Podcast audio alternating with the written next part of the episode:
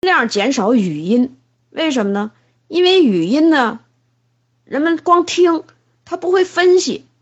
这个医生为什么要写病历啊？就是有文字是最严谨的，表达的是最清楚的。别人看了以后呢，会在脑子里旋一旋，想一想，然后告诉你。各位朋友，今天的课到此结束。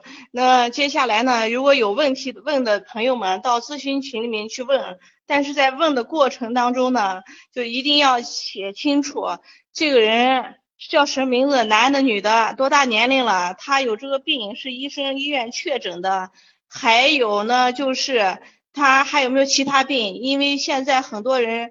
嗯，一个人身上有多种病，但是你光光讲某一种病，但是他不能纵观全局的看一个整体，所以最多最好呢就是清楚的讲清楚他到底是什么病，都有哪些病。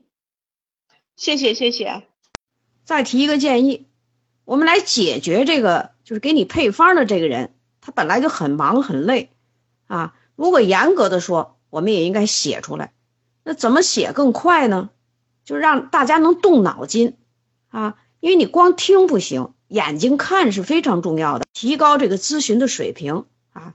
咨询问题的人要有文字，你要写写的麻烦啊，你就清清楚楚的写在一张纸上，拍一个照片，把这个简况发过来，啊，回答问题的人呢，也尽量是把配方写到一个纸上，拍一个照片发过去，我们就知道这件事儿啊是针对谁的。啊，希望大家在这儿呢都要有一个严谨认真的态度。好，今天我们的课到此结束。好，谢谢各位。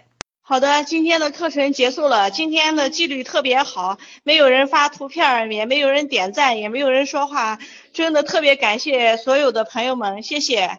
嗯，等到下周三我们再见，谢谢，再见。一种吃木耳的方法介绍给大家。嗯，把那个干木耳泡发以后洗净。然后呢，放到蒸锅里边蒸，进行消毒。然后高温以后呢，木耳的营养素啊可以比较好的释放出来。小火蒸的时候呢，要蒸大约四十分钟左右。嗯，然后呢，晾凉，把它装到那个那个袋儿里面啊，当然是那个保鲜袋儿里面，然后放到冰箱里冷冻，一小袋儿一小袋儿的，就是放到冰箱里冷冻。等你随便吃的时候呢，拿出一袋两袋来。放温水化开，就可以是想怎么吃就怎么吃了。这种方法呢，可以防止，就是说，如果木耳你泡了没吃完，你你放置时间长了以后，人吃了以后对胃肠道是不好的。